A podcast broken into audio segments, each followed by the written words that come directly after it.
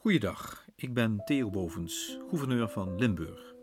U luistert naar de podcast Dichtbij, mijn audiobrief aan alle Limburgers in deze coronatijden. Maandag 13 april 2020. Inbussleutel. De eerste helft van mijn leven heb ik slechts een vaag vermoeden gehad van wat een inbussleutel is. Daarna kwam er, mede door gezinsuitbreiding, een fase waarin ik dit stuk gereedschap ben gaan waarderen. De fase waarin je op woonboulevards en bij Zweedse interieurgiganten handige meubelen ging kopen. Want die prachtige bewijzen van ingenieuze resultaten van knappe ontwerpers moesten vaak met hulp van zo'n magische sleutel en een bouwhandleiding thuis nog opgebouwd worden. En ik was niet de enige. Integendeel, inmiddels doet half of driekwart Nederland mij na. De aanschaf van nieuw meubilair lijkt verbonden aan ons voorjaarsgevoel. Want nieuwe kasten, banken of tafels kopen we vooral in dit jaargetijde. En omdat het beslissen over een nieuw interieur een groepsbeslissing verlangt, is het kopen ervan verworden tot een gezinsuitje. Het loslaten van de verplichte winkelsluiting op paasmaandag heeft er zelfs toe geleid dat meubels kijken juist op die dag volksport nummer 1 is geworden. Ik heb dat nooit zo goed begrepen. Maar ik ben dan ook van het slag mensen dat liever in rustige, stille winkels koop. Funshoppen doe ik liever in klein gezelschap.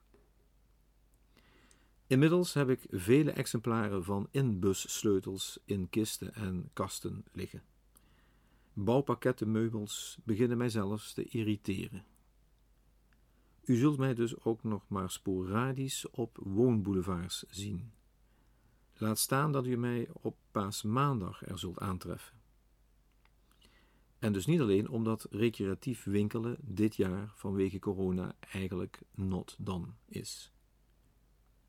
Misschien dat ik daarom nu, veel meer dan anders, meevoel met al die Limburgers die trouw hun bezoek aan de woonboulevard op paasmaandag plannen. Want zij staan nu voor lastige vragen. Is het nieuwe meubilair echt nu nodig? En kun je de aanschaf wel aan één gezinslid overlaten? En moet je niet juist zo'n dure aanschaf even voelen en ruiken voordat je het dan maar online bestelt? Juist omdat nu het dringend advies luidt om thuis te blijven, worden ook onze kooptradities danig door de war geschopt. En ja, daar hoort in veel huishoudens, uitgerekend op paasmaandag, de jacht op meubels bij. En toch hoop ik dat u zich vandaag enigszins heeft kunnen beheersen.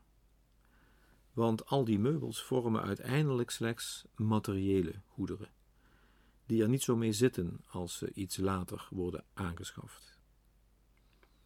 Iemands gezondheid daarentegen is zo ontzettend veel meer waard.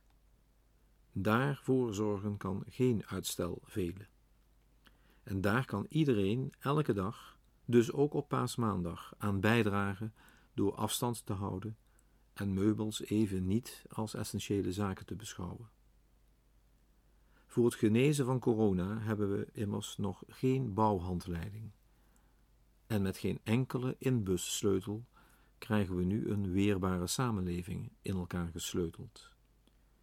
Dus blijf zoveel mogelijk thuis ook als dat betekent dat u daarvoor nog even op een oude bank moet blijven hangen. Dames en heren, zorg goed voor elkaar en daarmee voor uzelf, zoals wij in Limburg gewoon zijn. Tot morgen.